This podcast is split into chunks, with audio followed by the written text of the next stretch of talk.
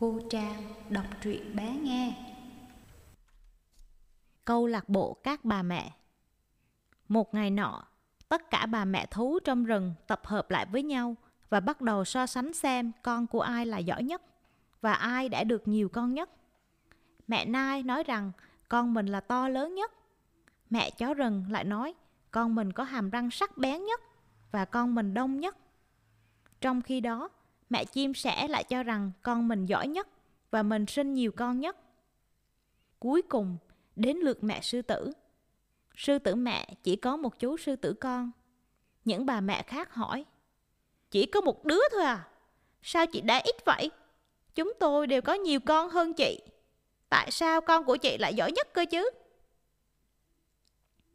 Mẹ sư tử tự hào nói, bởi vì con của tôi sẽ trở thành chúa Sơn Lâm ở đây. Nghe vậy, tất cả đều im lặng và giải tán cuộc họp. Cô Trang đọc truyện bé nghe.